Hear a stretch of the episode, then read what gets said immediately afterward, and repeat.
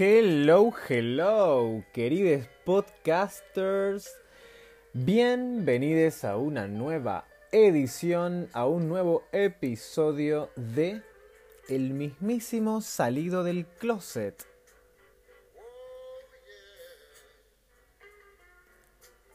Queridos podcasters, recuerden seguirnos en Instagram, @salidodelcloset.fm. Estamos en el episodio number 12. Así es, el episodio número 12 de este podcast que ya tiene fieles, son lo mejor que hay y, imagínense, lo que me importa, sorprenderlos en cada episodio.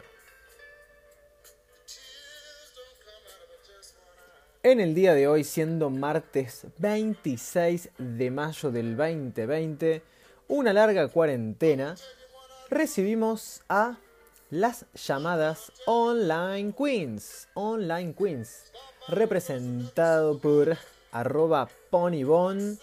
Ponybon, para quienes, no la conocen, es una drag queen, hyper queen artist. Es una periodista drag, actriz, profesora de teatro. Así que imagínense todo lo que va a contarnos. Por otro lado, tenemos a @onlinemami, Agus Cavaleiro, que la verdad es un ícono en redes sociales, activista del body positive, militante del amor propio y una licenciada en publicidad, además de crear contenido como también Pony. Prepárense, queridos podcasters, porque en breve tenemos a nuestras hermosas invitadas.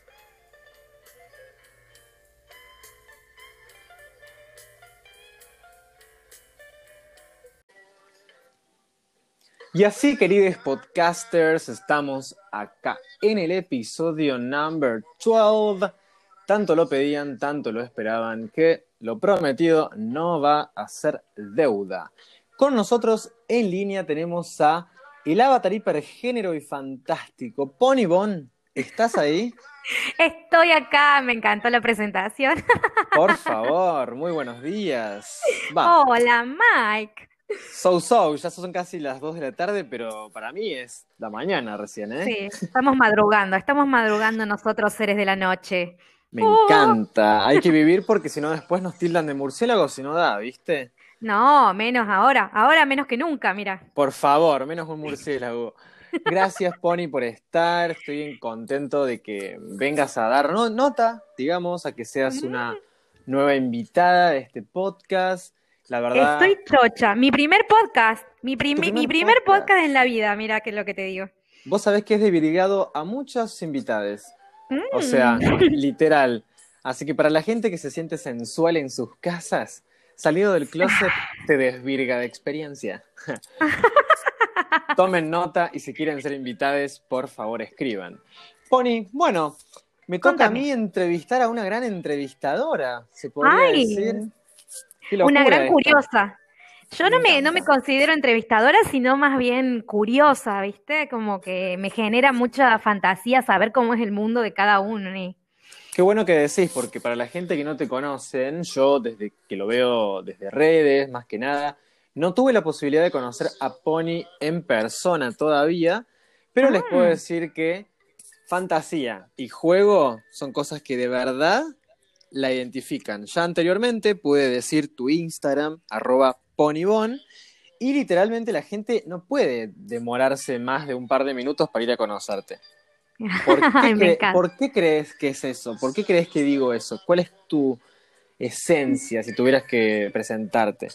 Mira, yo creo que Pony, que este avatar que estoy habitando como performer es la conclusión de un recorrido larguísimo de vida, la materialización de sueños infantiles, de mucho consumo de dibujitos japoneses. Claro, tal cual. El lugar donde yo me siento más cómoda, mis superpoderes son esos, la fantasía, jugar, no tomarme nada en serio y en realidad tomarlo en serio, pero que siempre... Estar ahí en el borde entre reírme de las cosas serias. Respetarlo, eso es lo que más me gusta. Disfrutarlo, digamos. Claro, no solemnizar, yo creo que también vivimos en un mundo donde se solemniza todo, ¿viste? Mirá vos. Y en realidad las cosas significativas están hechas para que les seamos irreverentes en el fondo, me parece. Qué bueno lo que decís, porque justamente una de las cosas, yo siempre tengo una guía previa donde conozco un poco más, o por así decirlo, curo la información que los invitados quieren decir. En este caso, una de las cosas que vos me expresabas era que el concepto, o por así decirlo, el personaje de Ponybon es medio hija de literal, pero sí, emana una energía positiva y pícara, que eso literalmente yo ya lo sentí, por eso es que me encanta que estés acá. Pero cuando decís eso, digamos, esa cuestión, ¿podría decirse que es algo que vos querías sacar a flote con tu persona real y el personaje te ayudó a hacerlo? Absolutamente, re que sí. Mira, a mí, yo me siento más real desde que habito esta corporalidad de Pony que en mi vida, digamos, social, humana. Claro. Pony como que me permite jugar con eso que yo siempre lo tuve. Siempre que yo hacía chistes, había alguien en el lugar que decía, che, qué hija de esta chica, ¿cómo va a hacer un chiste con eso? Y como que en Pony eso está súper presente y me encanta. Cada vez que lo escucho digo, sí, estoy haciendo todo bien. Tal cual. Como... Tal cual. No, porque yo creo que en parte también vos estás parada en un espacio o en un horizonte, por así decirlo, donde el humor es casi origen. Córdoba, si no jugás con humor y no te reís de esas cosas que a veces son tabúes, en parte genera aburrimiento, sí, ¿viste? Ya de por sí. Incluso reírse del humor cordobés también. A mí me divierten muchas cosas del humor cordobés y también otras que no tanto. Y reírme de...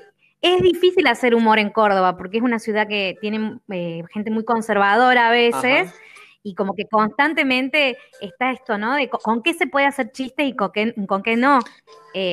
Sí, yo creo que eso me parece re interesante. Como imagen, a ver, desde el lado de lo que yo lo veo, obviamente, como digo, la gente cuando te vea tal vez tiene su conclusión, pero yo creo que vos lo que generás con esto de poder ser esa especie de hija de puta graciosa, pero a la vez con sensualidad, con estética y justamente con porte, la gente escucha el mensaje, ¿se entiende? O sea, la gente va a ver con qué puede jugar o con qué otra cosa se puede divertir. Al menos a mi parecer, claro, ¿no? Bueno, yo uso mucho para evitar esta corporalidad, mucho la técnica del clown, ¿viste? Los payasos históricamente tienen eso. El payaso te puede decir cualquier barbaridad, pero te mira como diciendo, ay, no me di cuenta que te dije eso. Lo dije sin querer, ¿me entendés? Como inocentemente.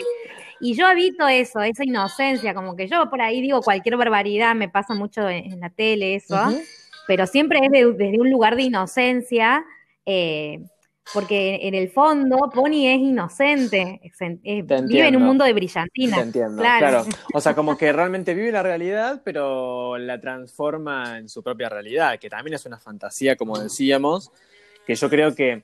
Si eso te genera, una de las cuestiones que marcaste, te genera euforia y felicidad, es el plan a seguir, o sea, si eso es tu cable a tierra, es como, dame esa droga que me encanta, para así decirlo. Claro, mira, a mí me disparó todo en la cabeza cuando una vez leí una frase de García Márquez, que él decía que en realidad él había tenido una vida muy aburrida, pero que la ficcionalizó completamente en sus novelas, y que ahora él recordaba eso como si hubiera sido verdad, ¿me entendés? Entonces yo empecé a decir, claro, hay que ficcionalizarse la vida, por eso también medio como que salí de mi plano de actriz, tan de actriz, y ahora como que yo considero que estoy como en otro nivel de ficción, donde la ficción como que se derramó un poco hasta la vida, ¿me entendés? Claro, qué bueno eso, porque también vos como profesora, yo anteriormente lo anuncié, como actriz y profesora de tal, también es una cuestión, yo creo, de examen, que uno como persona / entidad, está bueno que vaya transformando y generando como una empatía nueva, porque también eso tienta a nuevas personas que van a querer copiar de eso, ¿no? Claro, sí, como que todo el tiempo estar en análisis, en revisión, pero a través del juego, ¿no? No sentarte a crañar algo, sino estar conectado con el placer, con el deseo. Te entiendo. Como que estoy deseando yo crear en este momento mi arte, ¿no? Qué bueno. Y bueno, Pony es eso, Pony es placer y deseo desde mí como performer, sobre todo. Me encanta. Qué bueno eso, qué bueno eso. Sí, en parte también yo creo que uno cuando tiene ya de por sí la actividad del acting o ser performático o tener justamente un arte innato de poder crear otros personajes, te ayuda tal vez a salir mucho de zona de confort y eso es lo que mucha gente no se anima todavía. Exacto. Estamos en una era donde ya creo que poner plumas es lo mínimo que uno puede llegar a hacer y en este caso actuar o compartir el acting también ayuda a expresar otras realidades que a veces son fantasías, pero ayudan a que el otro también diga, ah, mira, mi vida puede ser así. ¿Se entiende? Exacto. Estoy 100% de acuerdo. Mira, si hay algo que yo veo en el mundo es que hay como una tendencia a unificar los deseos, como que todos tenemos que querer más o menos lo mismo, ¿no? Claro. A mí me gustaría como que un poco con el mundo de Pony inspirar a que la gente se apropie de su propia fantasía y no la juzgue. Si yo quiero vivir en un mundo lleno de piel rosa y brillantina y comer masitas rosa todos los días, ¿por qué no? Mi vida es extremadamente corta y la voy a disfrutar a pleno y me voy a ficcionalizar todo lo que tenga ganas. Y por eso me encanta tanto el arte queer, porque el arte queer está muy parado en ese lugar. O sea, exactamente, sé quién quiere hacer. Yo creo que el arte queer en cierta forma, o sea, como representante de tal, te lo diría, yo creo que tiene que ver más que nada con la gente y sus miedos, hay un montón de cosas que no se pueden sacar todavía como peso, y en cierta forma la gente, yo creo en la transformación, por ejemplo, la gente que actúa desde redes sociales, en opinión o likes, lo que fuera, de un año a otro hay mucha más aceptación y también hay mucho esto de compartir lo que hace el otro como comunicador queer para justamente evolucionar. Yo creo que la evolución es un trabajo de mérito gratuito, que eso realmente lo puede imponer cualquiera y cuando te pones en ese plan de imponer, lográs cosas en la gente. Y eso ya creo que vos justamente por eso es que me gusta que estés acá, porque creo que imponer un mensaje o aclarar el panorama, como quien dice, ayuda a que la gente se sienta mejor y se sienta contenida. Y sabes también que, Mike, que la evolución no es algo grande, porque uno siempre piensa, bueno, vamos a evolucionar como humanidad y se imagina que cae un rayo de luz del cielo y nos elevamos a otra dimensión. No sé, la evolución es chiquita, es vos en tu día a día, cómo armás tu cama para sentirte que te acostás como una reina, tal cual. Si pones lucecitas de colores. Y eso, por eso me gustan también las redes, a mí me gusta mucho, sobre todo Instagram, que amo. Como son, viste, parece que son semillitas, vos ves algo y decís, ay, qué lindo esto, me gustaría despertarme. Vos tenés, por ejemplo, en tu feed una foto de un desayuno muy linda, y yo dije, ay, yo también quiero desayunar así, me encanta. Y me lo hago para mí, ¿me entendés? Y eso para mí es un acto de evolución. Apropiarte de tu felicidad, que no venga de afuera, que vos sos el creador o la creadora. Sí, también eso hace a que la gente se ame un poco más en todas sus cuestiones. Ah. O sea, yo creo que, bueno, ya vamos a hablar un poco de la cuarentena, obvio, pero en parte también eso pasa con la gente que dice sé sufrir en la cuarentena. Todos tenemos un momento del orto y un momento donde repensamos todo para bien o para mal, pero creo que si uno, repito la palabra, transforma la energía, el deseo, se potencia, busca otra alternativa, hace un cambio personal. Y es 100% positivo. Es eso o tirarte a drogarte en una cama y pasar después la resaca de los 2 días que siguen. Porque te podés drogar, pero si seguís haciendo cosas, te aplaudo. Ah, esa es mi versión. Me metí con temas fuertes. No, pero está bueno lo que decís de una, que para mí la cuarentena eso también te enfrenta un poco, ¿no? A los mecanismos que uno viene usando para vivir en el mundo. Olvídate. Y nada, te empezás a dar cuenta que son unos mecanismos, en la mayoría de los casos, medio feos, ¿no? Y está re bien lo que acabas de decir, me encanta. Aburridos también. Una cosa que dijiste recién fue la palabra mundo. Amo el mundo, me encanta el mundo, me considero del mundo y no de un solo lugar, te cuento. Sí. Hablaste en un momento en las pre-preguntas del mundo Pony. Te hago una pregunta. Si tuvieras que ensamblar el mundo pony, si la gente en un momento dice, yo quiero pagar para ser pony, para que me asista pony, para ser una hija drag pony, ¿sucedería eso? Sí. Mira, a mí me encantaría que todos estemos en el mundo pony. Siempre que me pasa que se me acerca gente que me dice que quiere que sea su mamá drag y me encanta la idea. Me encanta, bueno, de una. Porque el mundo pony, que es el mundo que yo me inventé para ser feliz, básicamente, es un mundo que necesita de otros. O sea, yo quiero compartir esto con mucha gente y que estemos en un estado de juego, como una buena fiesta. ¿Viste? Cuando llegas a una fiesta que sabes que la vas a pasar bien porque está planteada de forma amorosa. Tal cual. Bueno, yo quiero, claro, que se acerque un montón de gente y se sienta parte. Y si quiero aportar dinero, ¿por qué no? Por supuesto, porque el mundo pony y montarlo... Sale una plata. Y aparte, claro, ayuda justamente a poder, ensamblar más calidad. O sea... Exacto. Bueno, eso está re bueno que lo digas, porque la fantasía, materializar la fantasía es un proceso que necesita recursos, ¿no?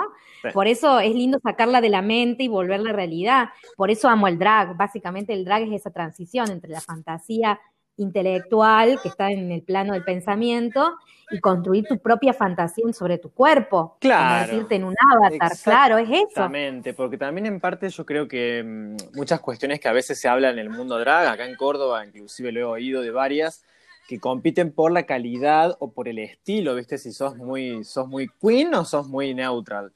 Y en este caso tiene que ver mucho con la resolución de cada uno. O sea, si uno realmente es un artista de entre casa, podés agarrar cosas, podés transformar cosas, hasta podés hacer cosas con fideos, bananas, huevos, lo que sea que se te ocurra, digamos. Tiene que ver mucho con la producción que uno genere, y si encima podés apostar algo de plata, siempre, lamentablemente, pero siempre hace a una inversión propia para el personaje también, ¿no? Coincido. Y tiene que ver con la ficción, con la ficción que querés contar también, porque quizás tu ficción no necesita que vos seas una draga de RuPaul con una peluca perfecta. Capaz que tu ficción es una pañuelo en la cabeza. ¿Qué historia querés contar? Y las historias solo tienen valor si son compartidas. Por eso yo quiero que se draguee el mundo, digamos, que el mundo pony derrame y que seamos todos parte, porque eso me permite a mí contar la historia que quiero contar.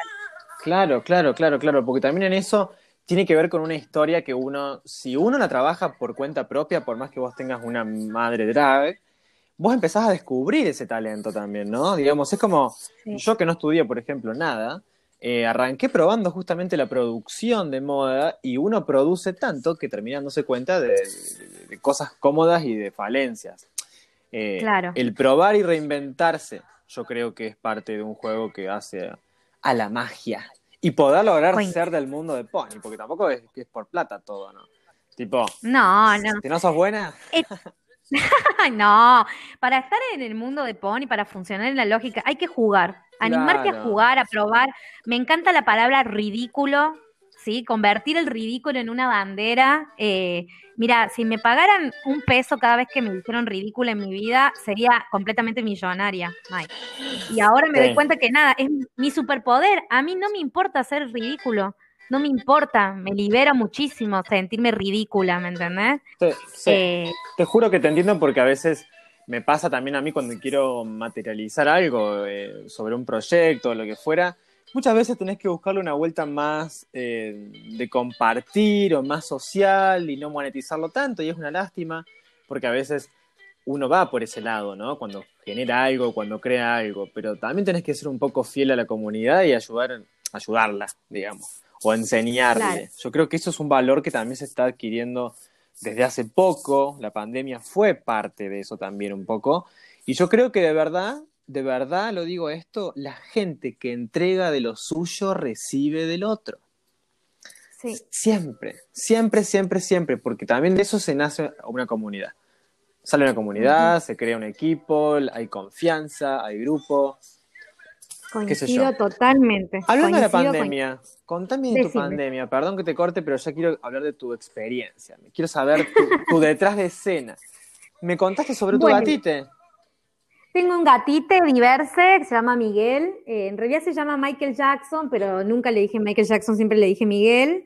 Y estamos acá los dos compartiendo en la Pony House, la pandemia, la cuarentena. La verdad que no la estoy pasando tan mal. Me hizo bien el parate. Obviamente que quisiera que hubiera sido por otras razones, pero como que mucho tiempo de creatividad. Me pintó mucho la creatividad en mi cuarentena.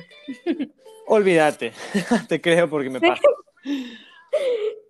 Así que nada, estamos acá y refundando nuestro vínculo, ¿no? Porque antes yo estaba todo el día en la calle, muy callejera, como buena pony. Claro. Siempre ando trotando por la calle, galopando y... Encima vas a la tele también, ¿no? Digamos... Claro. Ah, bueno, tengo una salida semanal con mi permiso oficial de para ir a grabar a la tele, que es muy graciosa porque... Salgo montadísima y voy en un taxi hasta el canal. Y siempre me para la policía y es muy gracioso ese momento donde tengo que... Filmalo, porfa, filmalo. Ay, lo tengo filmado, te voy a mandar el videito. No, de canuto, obviamente, porque viste que por si acaso no se vayan a enojar la... Para la gente que no sabe, Pony es parte de Gallos de Medianoche. Es un programa que, bueno, solamente está a la medianoche. El canal exactamente, ¿me confirmás cuál es? El número es de... el canal 12... Claro, Canal 12. Ah, y el Canal 12, pero no sé en qué número está en la tele, porque como yo lo veo por... Sí, por internet. Lo dejo, claro. Canal 12 a las 12 de la noche los sábados. Es una locura el programa, la verdad que es un... Sí, yo creo que está bueno, pues también en parte a lo que hablábamos al principio, tiene un montón de esencia cordobesa y es buenísimo porque justamente ver todo ese trajín transformado a lo que sos vos y Diana Fons, que es tu compañera... Es increíble, es divertido porque ustedes para mí rompen la estructura, lo voy a decir así. Ah. Sí, a mí me gusta porque considero que es un programa, diverso, de base, y si bien no todos en el programa pensamos más o menos lo mismo, hay como muchas opiniones y miradas y formas de estar en el mundo distintas, creo que nos ilustra mucho a todos como comunidad cordobesa, ¿no? El programa, como que yo lo veo y para mí es una foto de Córdoba, de la Córdoba de hoy, ¿no? Que tiene una movida tremenda, drag diversa, pero también hay gente conservadora. Totalmente. Hay de todo. Bueno, eso que decías justamente sobre las dragas y sobre lo que es esto de ser una periodista de tal, porque sos periodista en un programa de televisión y a la vez... Tenés un periodismo drag que incluye un programa de los jueves, que es el Pony Pregunta, si no le erro. Sí, exactamente. Y los domingos haces una pijamada y la cobertura de Dragaza TV. Sí. Bueno, estás a full. Estoy muy contenta, muy. Nunca pensé que iba a poder canalizar mi curiosidad y mis ganas de... Me encanta conversar a mí, ¿viste? Como ya te habrás dado cuenta. Y nada, como que lo pude canalizar en esto de entrevistar gente y la verdad que lo disfruto, pero bandas, lo disfruto muchísimo. Qué hermoso. Sí, lo de los jueves de verdad que me es muy divertido. Los jueves inclusive... Necesitamos acción, tanto tiempo en cuarentena que ya todo lo que sucede para mí es un éxito. Todo lo que la gente propone, yo ya tengo el popcorn listo. Y te juro que en este caso le recomiendo a la gente que de verdad una te siga y otra chusmee esto cuando estén al cuete para que no vean vivos donde la gente solamente habla de puterío televisivo de Buenos Aires. Esos vivos súper llenos de views. Que bueno, no voy a hablar más en detalle. Otra cosa que te quería preguntar, que quería traer en esto, tu plano artístico y tu proyección futura, puede ser lejana o cercana, ¿hay algún proyecto o hay alguna sorpresa que tengas en mente que quieras como contar o explayar sobre el futuro más próximo que puedas planificar?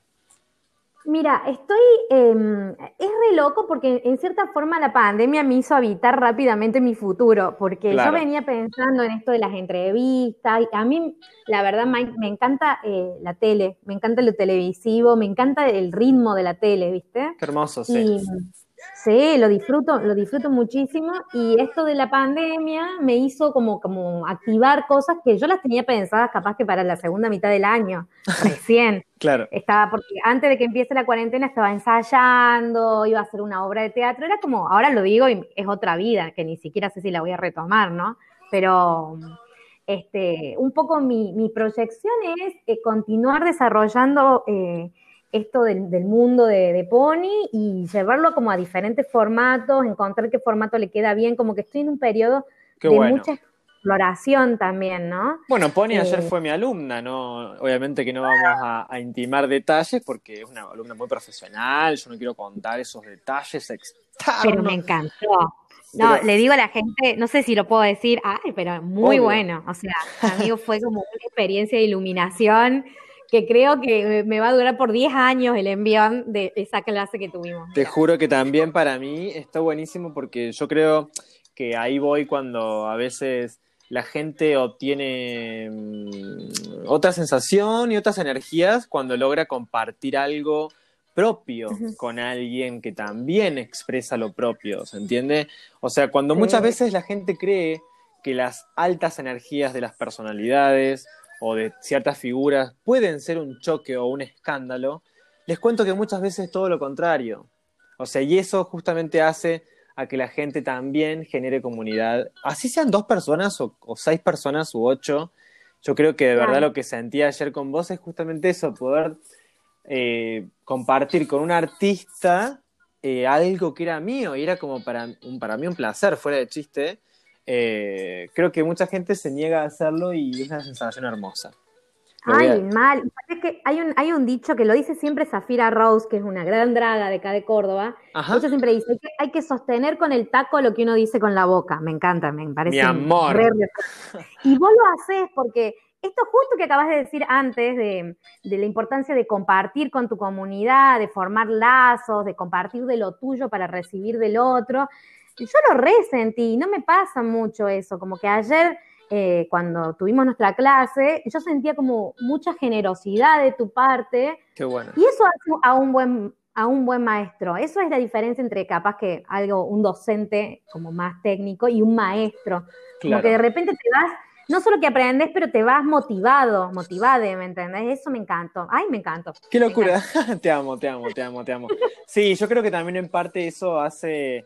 a mí me satisface un montón y es parte de que yo, por ejemplo, hablando con mi gente más íntima, para mí fue todo un proyecto esto de dar clases y a la vez ver la resolución de eso, ver cómo uno se desempeña y cómo realmente podés hablar, compartir y meterte también en la necesidad del otro, porque muchas veces yo conozco de asistencias o clases que son muy pautadas o muy básicas para la persona, y muchas veces la persona sale de ahí sin arrancar, o sea, porque te enseñan tips que son para abuelas de 60 para arriba, que es tipo, no sé, cómo iniciar sesión, cómo anotar tal cosa, pero no, la magia está en otro lado, y está justamente en generar que el otro crea más en sí mismo y en su proyecto de redes para poder, generar conciencia, que es lo que digo constantemente en este podcast.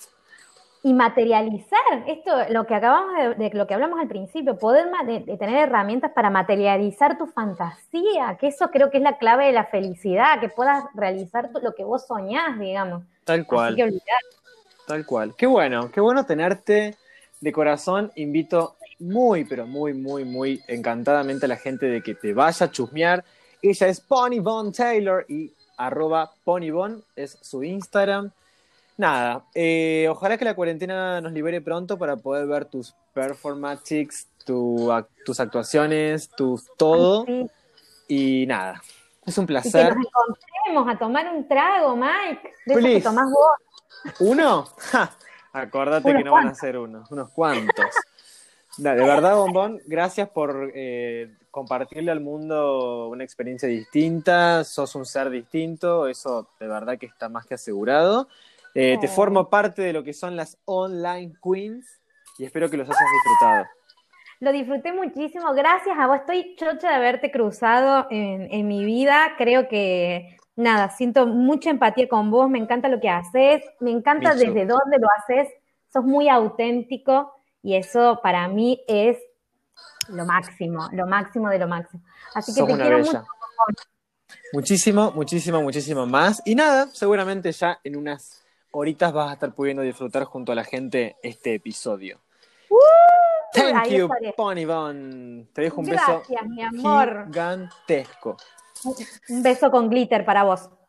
Cuídate. Bye, bye. Chau, bebé. Adiós. Nos vemos. Hola, Agus. Oli. ¿Me escuchás? Obviamente. Qué bueno tenerte acá. Qué bien. Gracias, gracias, porque nada, tu tiempo vale oro, hoy más que nunca. Yo te conozco hace tiempo y antes tenías menos tiempo porque te podías divertir más y ahora te divertís, pero a flor de piel, ¿eh? Poniendo las cosas sobre la mesa, o sea, no es joda esto. Me encanta. ¿Cómo andás, Agus? ¿Cómo andás? ¿Todo bien? Bien, acá andamos, en este día súper gris, no sé cómo estará por allá, pero acá está horrible. Bueno, Agus está en Buenos Aires, acá en Córdoba, literalmente está gris, feo, frío. Sí. Hoy por suerte pude correr a cobrar el ingreso familiar de emergencia, tuve suerte. Muy bien, ¿quién pudiera? Así que madrugué en las calles frías, había mucha gente lucrando, bueno, obviamente por su subsistencia, así que se podría decir que fue un día particular desde el vamos.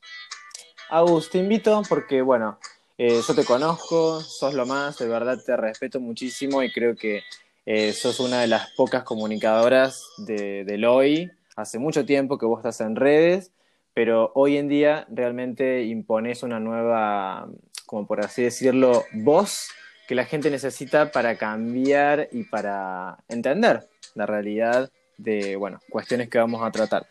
¿Querés contar brevemente qué se siente hoy estar en redes sociales e imponerte como tal? ¿Qué se siente hoy? Es una muy buena pregunta. No sé cómo se siente. Yo siento que sigo haciendo lo mismo que hacía antes. Uh-huh. Hablando de los mismos temas, o sea, no por hacerme la superada, ni mucho menos de, venimos hablando de esto. Pero siento que ahora realmente está habiendo un cambio, que la gente está un poco más receptiva porque las sociedades y los tiempos cambian, ¿no? Estamos en un clima de época donde obviamente los paradigmas es mucho más fácil cambiarlo que hace quizás 5 años o 4 años. Totalmente. Es uno de tantos casos. Ya anteriormente yo te presenté. Agus es, además de una amorosa y una estupenda creativa en contenidos de redes, militante del amor propio, activista del body positive, modelo y fotógrafa. Amo cómo describiste eso. Me parece genial. Ay, te quiero. La gente que no te conoce, siempre uno piensa en eso, ¿no? Yo creo que mi fin es poder expandir el mensaje y enseñar. Y justamente que vos te describas de las formas que te describís, haces a que la gente también se cuestione. Si milita por el amor propio, siempre pasivamente, al menos en tu caso, yo lo sé que es pasivamente porque vas a favor de la conciencia y no de la guerra. Por supuesto. Creo que es un punto genial. Y respecto a eso, hoy, ¿qué se siente respecto a la gente? ¿Cómo responde la gente? La gente, la verdad que tiene muy buena respuesta. O sea, uno cuando está en redes y está acostumbrado a hablar con la gente que ya los sigue hace mucho, sabe más o menos por dónde viene la mano, ya los conocés, sabés lo que te van a poner, sabés lo que les gusta, lo que no les gusta. La joda arranca cuando de repente haces algo que o se viraliza o empieza a llegar a gente que no es la que te sigue siempre, y ahí caen como los machirulos de gente, los machirulos de siempre, quiero decir. Sí. Pero... sí. La gente por lo general tiene un re lindo mensaje, o sea, vos ves lo que subo y tienen mensajes re lindos y cosas como... Mucho amor y mucho apoyo. Mucho amor y mucho apoyo, como que realmente les sirve lo que estoy haciendo. A mí lo que más me interesa es eso, como que alguien puede decir, che, loca, por un minuto me puse a pensar en esto y obviamente no le voy a cambiar la vida a nadie, ¿no? Pues no soy mago, pero que puedan pensar un segundo en realmente, si realmente lo que aprendieron de chiquitos o por el contexto social que sea, es lo que realmente creen, es lo que realmente quieren seguir reproduciendo. Sí, totalmente. Creo que desde ese lado se nota porque, creo que la gente desde hace no mucho, me pasó con un ejemplo la serie Euphoria, cuando una de las actrices justamente era talla grande y empieza a lucir un montón de propuestas desinhibidas, por así decirlo, o con una cuestión de rebeldía visual, sensual, más total, que nada. La amamos, y la gente Barbie Ferreira. Barbie Ferreira es increíble. La amo, tipo enamorada, sea mi mujer. Claro, ya. Las veo juntas, me encantaría. Ay, no, la amo. Vos sos muy perra. Gracias, te quiero. Literal, cuando vean tus fotos, la gente que no las has visto aún, de verdad que eso que vos lográs también tiene que ver mucho con que la gente, yo creo, compra muchísimo desde lo estético, demasiado. Vos has hecho pruebas, inclusive, con el video del Photoshop, que los invito a que lo vean y que lo entiendan, porque realmente ahí explicás el motivo de todo. Yo creo que vos, al incluir la moda y al ser justamente una persona que le chupa un huevo el qué dirá, o justamente para enseñarle, sí, pero no lo sufrís visualmente, y la gente con eso se siente apañada y querida. Y abre caminos. Obvio, o sea, claramente todo lo que hago va desde el lado de lo visual, porque, soy publicitaria, entonces soy licenciada en publicidad, entonces todo lo que hago tiene que ver siempre como con la comunicación y con lo visual. Aparte, desde toda la vida como que me gustó mucho el arte en cualquiera de sus ramas, tipo escribir o todo, fotografía, diseño gráfico. Entonces, obviamente, siempre va a haber una bajada del tipo visual, porque es un poco lo que me atraviesa. Siempre como que me gustaron esas cosas. Entonces, eso se junta como con mi militancia y con el mensaje en sí que quiero dar. Tal cual. Sí, porque eso a veces, muchas veces en realidad, y más hoy en día cuando se trata de mujeres que militan, hay mucha gente que, por así decirlo, se los pasa por un huevo, porque no lo escucha, o no lo valora, o no lo entiende. Y hay muchísimas personas que hoy en día prefieren escuchar justamente un debate de una mujer que nunca se hizo escuchar. Es, obviamente, un grupo más chico, pero cada vez va llegando y va lográndose, creo yo, que la gente también permita a que muchas de ustedes, como musas de inspiración o como comunicadoras de un tal tema, entren en juegos que antes ni siquiera estaban en la posibilidad de los medios. Totalmente. O sea, vos militás y te mostrás y sos, no quiero decir exitosa, porque qué carajo es el éxito, pero te va bien en lo que haces en la medida en la cual la gente te acepta. Y obviamente si yo hubiera arrancado todo este movimiento en, no sé, los 80, hubiera sido mucho más complicado, porque la gente no tenía esa cabeza y todo hubiera muerto mucho más rápido.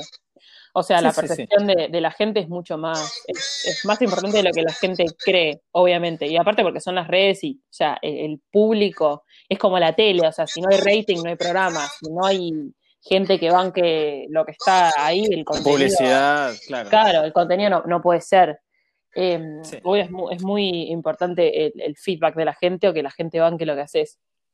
Yo creo que desde el lado de la pandemia, en parte me pasa con este tema que estamos hablando puntualmente y con otros, la gente no solamente se renovó, digamos, pudo contar más cosas en páginas, justamente en Instagram o en YouTube, que se puede grabar videos, y está bueno porque también en parte hace a que uno, creo, desde su casa, se ponga a debatir un montón de cuestiones que por no estar en la calle no las puede abatir con miradas, rechazos, aceptaciones o lo que fuera que sea que te toque. Y desde las redes, si uno juega con ese mensaje, tal vez el día de mañana cuando salgamos de vuelta a la luz, hay factores que se pudieron eliminar. Ojalá, capaz que es mío, ¿no? Sí, pero o sea, bueno, lo que... Sí. Perdón. No, yo creo que lo que está pasando ahora, por ejemplo, no sé, el video que tuvo como más views que las que siempre tengo, el de Photoshop, obviamente hay un factor que la gente está encerrada en cuarentena y está saliendo menos a la calle y tiene más tiempo para ver las redes. Pero obviamente es un laburo de muchos años y que de última la cuarentena como que puede ayudar un poco que la gente esté más receptiva y como que esté más preguntándose cosas a sí misma, porque está al pedo un poco en su casa. O sea, desde ese lado sí creo que puede ayudar un poco. Tal cual. Sí, no es porque sea algo que justamente lo hayas sentido del alma. Claro. Como que hay una cuestión de que tenés más tiempo y de repente viste un posteo y decís tipo, qué loco, voy a pensar esto 10 minutos porque me acaba de ver un posteo en Instagram. Tal cual. Qué locura. Pero recién, por ejemplo, hablabas de la palabra éxito y es algo que siempre está en dudas, a ver, la gente evalúa qué es el éxito de mil maneras y nunca se termina de saber cuál es el punto final. Pero vos con esto, además de concientizar deseas obviamente que se expanda, que llegue a, obviamente, a otros países, a otras ¿cómo decirte?, culturas que están más cada vez cerradas que la nuestra. Sí, o sea, mi objetivo principal cuando hago todo lo que hago básicamente es que el mensaje, por más que no sea tan literal, tipo como el video que subí el otro día, cuando quizás solamente me estoy poniendo determinada ropa, que es ropa que te dicen que si tenés X cuerpo no te la podés poner, quizás un mensaje mucho más subliminal de decir, che, ojo, guión, guiño, guiño, podés ponerte esto, guión, guiño, quizás sí. Claro. Como que quizá que ese mensaje llega a más personas y obviamente que empieza a llegar a lugares donde no llegué todavía, o a otros países, o obviamente a otros lugares, básicamente. Creo que eso es como el mayor objetivo. Sí, yo creo que también es un trabajo de imposición que lo venís haciendo en varios factores, porque me acuerdo hace creo que 2 años atrás, cuando nos conocimos en persona, sí. Vos tenías una feria donde también justamente vendías prendas de talla grande, que antes, con onda, eso, encontrarlo en locales era medio difícil. Sí. Hace 2 años. Es verdad. Sí, hace más de 2 años, como 3, ¿eh? Wow, claro. Más, tipo cuando nos conocimos nosotros, que viniste a Buenos Aires, me parece que fue hace como 3-4 años. Sí, ahora es mucho más fácil, por lo menos desde el lado de los emprendedores que tienen muchas más opciones de talles y ¿cómo se llama esto? Las marcas grandes obviamente no los tienen todavía, pero tengo mucha fe que los van a tener. Entonces nada, se me ocurrió eso como para poder ayudar un poco a la gente que no consigue esos talles. Sí, tal cual. Aparte, ropa justamente con onda, porque de verdad que sos buena eligiendo y se nota que tenés una buena curaduría. Gracias. Y posta que eso también indica a tener fieles desde ya, que digan, ah, mirá, ella elige esta prenda o se combina con tales marcas. ¿Alguna vez has influenciado alguna marca de la cual te has arrepentido? ¿Podés nombrarla o no? Obvio. Si alguna vez hice con alguna marca algo con alguna marca y me arrepentí. Sí, no en cuanto a partner de trabajar, de hacer alguna acción. Sí laburé con marcas y me arrepentí mucho de haber aceptado ese laburo, pero por una cuestión de que, no sé, tipo al final era mucho más exigente de lo que yo pensaba, o el trato no era el mejor, y obviamente cuando vas a una entrevista laboral todos son amorosos y nadie sabe nada. Más hablando de la relación de dependencia, ¿no? No de tipo subo un posteo y chau, tipo te hago una factura. Entiendo. Sino como laburar en relación de dependencia. A ver, obviamente formó mi personalidad y aprendí un montón de cosas, trato de capitalizarlo positivamente en ese sentido, pero podría haberme ahorrado un montón de sufrimiento y un montón de sesiones de terapia en la psicóloga. Claro. Pero bueno, sí, pero bueno, qué sé yo, son experiencias de la vida.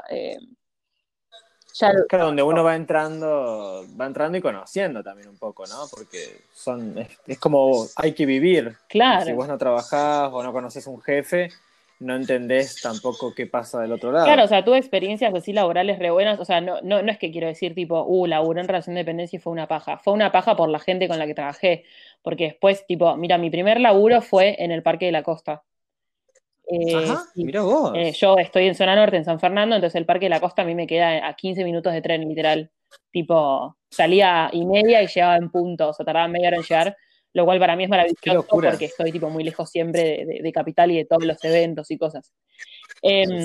Entonces, amaba ese trabajo, tipo, laburaba sábados, domingos y feriados en el 2016. Mira. Y atendía las quejas de la gente, las quejas o las preguntas o las consultas de gente que estaba en el parque, tipo, no sé, me compré este boleto, ¿a qué juegos me puedo subir? O tipo, mira, subí esto y no andaba, bla, bla, bla. Y la pasaba bomba, porque la gente era piola, me trataron súper bien, y laburaba a las 9 de la mañana, sábados, domingos y feriados, tipo, es medio para pegarte un corchazo, y sin embargo la pasé increíble. Encima en un lugar así como con mucha energía de niños, sí, me imagino poner. Sí, total, sí, la verdad que la pasé re bien, la gente era lo más. Me trataron súper bien, aprendí muchísimo como de las relaciones laborales. En ese momento tenía 22, creo, por ahí. 21. Ah, mirá. Claro, tengo 25, creo que tenía tipo 20, 21, 22. Aprendí muchísimo, pero bueno, después me fui para trabajar en otro lugar, que no la pasé tan bien, y me fui a ese lugar, y después estuve un par de años como freelancer, y después me fui a otro lugar, y ahí la pasé muy tremendamente horrible, que es esto que estoy contando, hace no tanto tiempo. Qué locura. Entonces nada, como que de todas las experiencias se aprende en realidad, obviamente. Sí, porque es parte también de vos conocer el sistema y creo que en un lugar así representa mucho de la ciudad donde vivís. Total. Porque Buenos Aires, el Parque de la Costa, es como, bueno, la inmensidad hecha juego. Mal. Básicamente. Sí, era muy gracioso. Otra cosa que chusmeé y me encantaría recomendar, no me quería olvidar de esto, es que hoy encontré tu canal de YouTube, que es igual que el Instagram, @onlinemami_. Y hay un video que se llama ¿Cómo es ser modelo de talla grande en Argentina? Lo publicaste hace re poquito. Sí, la semana pasada. Y bueno, véanlo. Está zarpado, digamos. Yo tengo varios sonidos, acá uno apagado, otro no prendido. Pero está buenísimo porque de corazón, Agus, me parece que en parte me interesa obviamente lo estético y lo que tiene que ver con la moda que mostrás, porque generas mucha cuestión de canchereo, de sensualidad, y eso no es joda. Pero por otro lado, concientizar hace a un cambio, y la mayoría de la gente con la cual hemos tenido entrevistas desde este podcast, siempre queda un legado, y creo que el tuyo de verdad está haciendo generar justamente más felicidad y más amor propio. Gracias. Es mi objetivo. Es lo que intento hacer todos los días. Qué lindo. Con el tarot tenés algo vos, ¿no? Con los signos. Sí, bueno, soy fan de la astrología, no soy astróloga, pero muy fanática. En el 2018 hice el bingo de los signos, que fue como mi primer approach a la masividad. Me acuerdo que me habías contado algo. O sea, vi algo de historias. Sí, como que todo el mundo hizo ese chiste. Y con el tarot, o sea, yo me considero medio bruja, tengo mi pequeño altar, mis velas, mis cositas, tipo de meditar y hacer un ritual de luna llena y demás. I love you. Sí, tipo brujilliza. Y después bueno. con el tarot, a veces me tiro el tarot a mí misma, saco una carta para ver qué pasa, pero no suelo tirarlo a otras personas, no tengo mucho ese don. Como que me gusta, pero no tengo mucho como... No me es fácil aprender. Hay gente que en 2 toques te la saca, pero porque nació para eso, o sea, es muy crack. Claro, pero ponele, tipo, te levantás algún día o de noche, que puede pasar, y decís, uy, mirá, hoy, no sé, mi signo está con la luna en tal cosa, y preparás algo, algún ritual, alguna conexión. Sí, cuando hay luna llena, hago rituales que generalmente, aparte, o sea, lo que pasa es que vas siguiendo gente en redes que habla de eso todo el tiempo, entonces yo tengo como un par de amigas que son fanáticas, sí. Entonces ya ni estoy pendiente de los cambios o de las nuevas, como de las fechas importantes, porque de repente sé que de los tránsitos, lo ves por claro, ella. Sé que una amiga va a subir tipo, che, ojo, hoy a la noche es tal cosa, y yo voy a hacer esto, y yo digo, bueno, listo, como que me armé mi propio ritual, porque creo que la magia tiene que ver, o sea, no que toco de oído, ¿no? Pero habla mucho de lo personal y de tus propias relaciones con los elementos. A mí, por ejemplo, me gusta mucho el fuego, entonces sé que tengo algo más con las velas. Qué bueno. ¿Qué signo sos, Leo, Agus? Fuego. Leo. Uf, qué terrible que sos. Me muero. Voz de Leo es como, vamos a la peli. Larguemos una peli que exprese lo que es Leo. Amo. Porque vos sabés que un chabón me acomodó, una persona muy, muy, muy agradable. Yo digo chabón, pero para no dar tanto detalle ahora, anoche por un trabajo de acciones que teníamos, él tiene un proyecto gourmet, me dice que me vio por las redes cuando empezamos a conectar por esta acción y que, bueno, quería chequear mi carta astral. Amo. Le pasé los datos y yo tenía una cruzada medio rara, yo pensaba que, bueno, tenía tal ascendencia y a la vez tenía otra.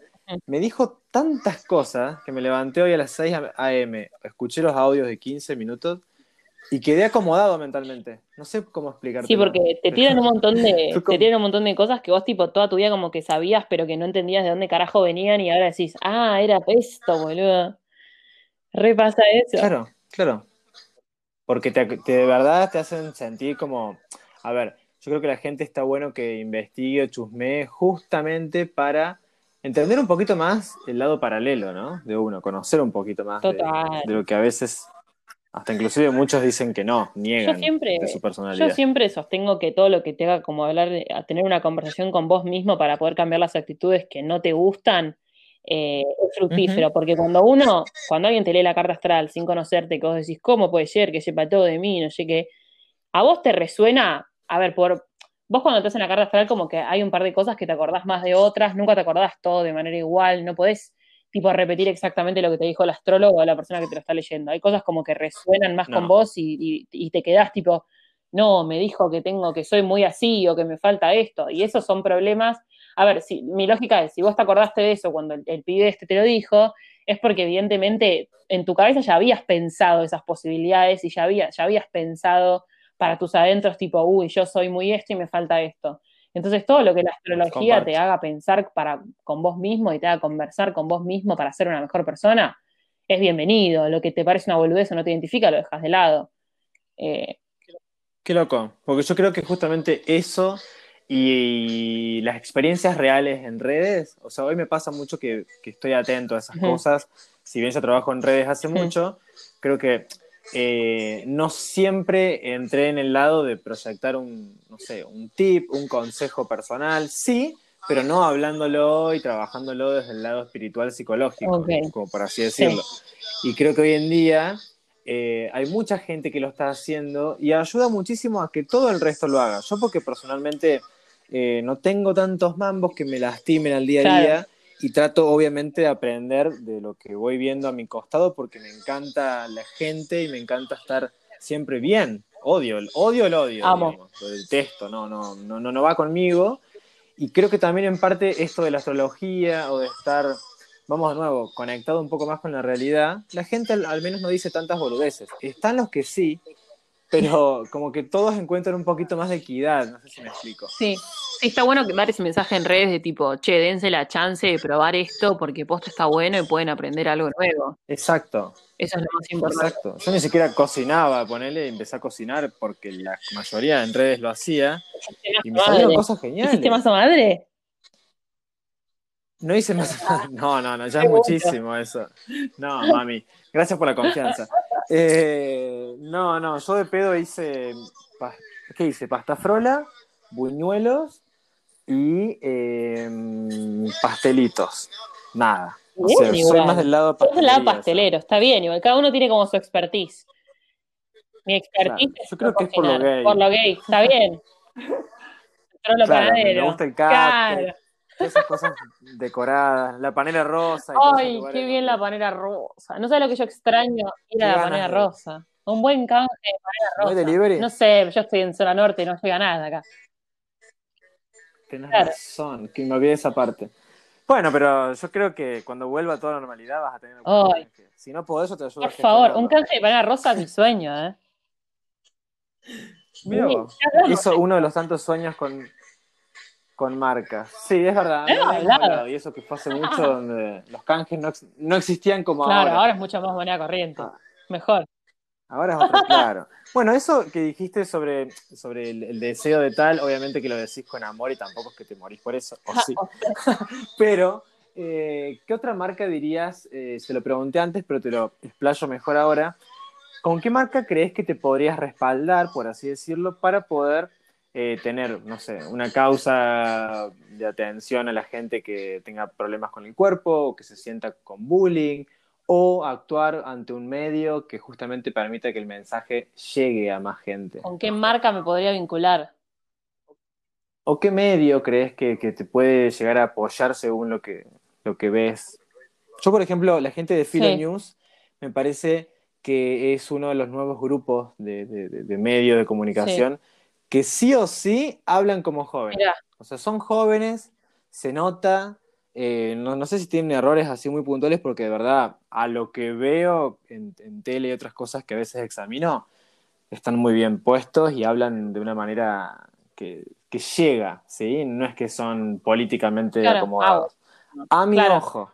Sí, justo no me acuerdo si es la semana que viene o el viernes, tengo una entrevista con Filo News, vamos a hacer un vivo para charlar de cosas, así que... Buenísimo. Bueno. Sí. Me sirve mucho que me digas esto porque no la tenía tan clara, no los consumo tanto. Sí, yo creo que la verdad van con vos porque expresan una banda de cosas que son coherentes y cohesivas, que hoy en día es re difícil. No, hoy en día es muy difícil. El tema de los medios en Argentina es... todo es un gran lobby, es muy complicado, posta. Bueno, te compartí el otro día justamente que en Intrusos hablaban de experiencia sexual de prostitutas con gordas y lo decían tal cual, textual, y me parecía banal porque Eso se hablaba en el 2001, digamos, con quién había ido a coger con una prostituta y denigrarla. Porque era algo de que lo hacían los viejos. Yo, por suerte, no tuve ni padres ni parientes cercanos que hablen de ese tipo de cosas, pero cuando lo escuché dije, están hablando de algo que es de un bar de hace años. Y encima, hablando de que las mujeres eran lo peor, una por gorda, una por vieja, y nunca hablaban de ellos, que eran unos fiascos, claro, con el pito inmóvil, que estaban yendo a ver si lo podían poner. Total, no, sí, muy de las notas de los 2000, tipo, sí. Mi debut, exacto, sexual con una prostituta. Fue como, o sea, estigmatizante en todos los sentidos, para todo el mundo. Muy de polémica en el bar, ¿viste? Esos títulos raros que te dan más bronca de lo común. Pero bueno, de verdad, Reina, espero que justamente todo este mensaje y este tipo de comunicación que compartís con la gente, porque vos lo compartís y se nota, o sea, no sé cuán bien te irá económicamente en redes, pero sé que te va muy bien personalmente, porque estás brillando y haces entender a la gente, una, a que te respete, y otra, a que se ame, y eso es puntualmente, porque vos ya te amás, pero el tema es enseñarle al otro a amarse, justamente. Yo cuando digo que soy gay y me divierto con mis juegos, es para que el otro pueda jugar y divertirse, total, de igual forma, ¿entendés? No hay más. Nosotros ya estamos resueltos porque estamos haciendo lo que queremos, donde nos gusta. Pero el tema es generar masas, porque estamos haciendo el bien. No hay nada que... Madre Teresa de Calcuta. Sí, sí, no. Siento que... O sea, yo no sé si tengo todo resuelto, pero creo que tengo como una base como para poder brindar un poco de apoyo, un mensaje de amor y sacarlo al mundo al que quiera recibirlo. O sea, voy, sí, obvio, o sea, creo que nadie tiene nada resuelto, pero como que hay una buena base que vos decís, tipo, estamos como bastante cocinados. Somos grandes, tipo, nos consume gente chica a veces. Es distinto. Eso. ¿Tu público tenés un... Así sí, como mi público... Un variete. Sorpresivamente la mayoría es 18-24, que es como un segmento más abajo que el mío, que yo estoy en 25, creo que es 25-28, 25-30, una cosa así. Ellos son 18-24 y después... creo que es 13-17, o sea, es adolescentes y adultos jóvenes, que está bueno, porque es lo que me interesa, y obviamente mujeres, 91% de mujeres. Sí. Qué bueno. Verdad, se notan los comentarios que tenés. Se nota. Real.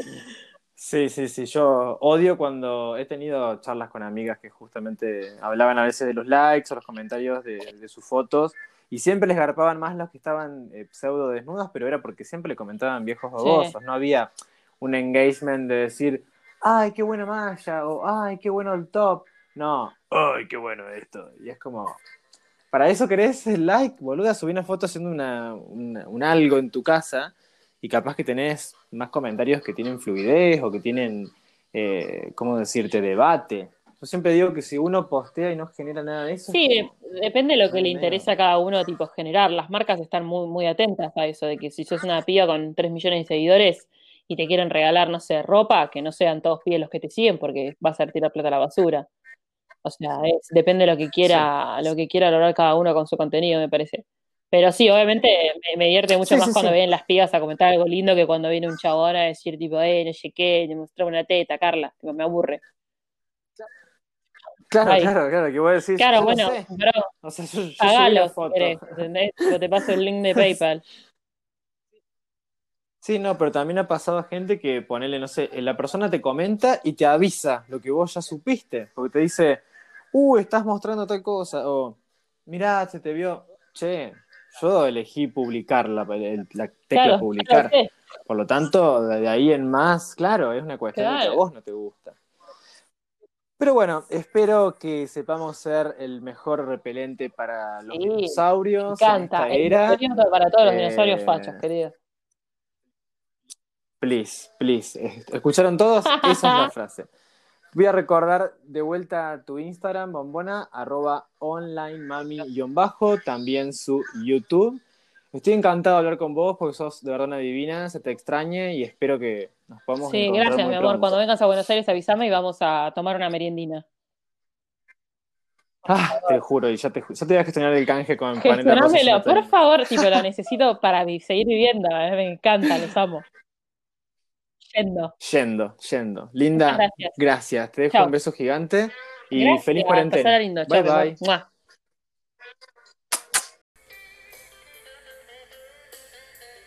Y así, queridos podcasters, acabamos de finalizar el episodio number 12.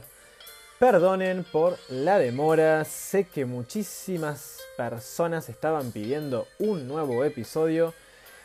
Como les dije, el proceso de la cuarentena es un poco difícil, pero acá estoy presente y dispuesto para entregarles comunidad, amor y salido del closet. Queridos podcasters, recuerden recomendar nuevos invitados y nos vemos muy pero muy pronto. Bye bye.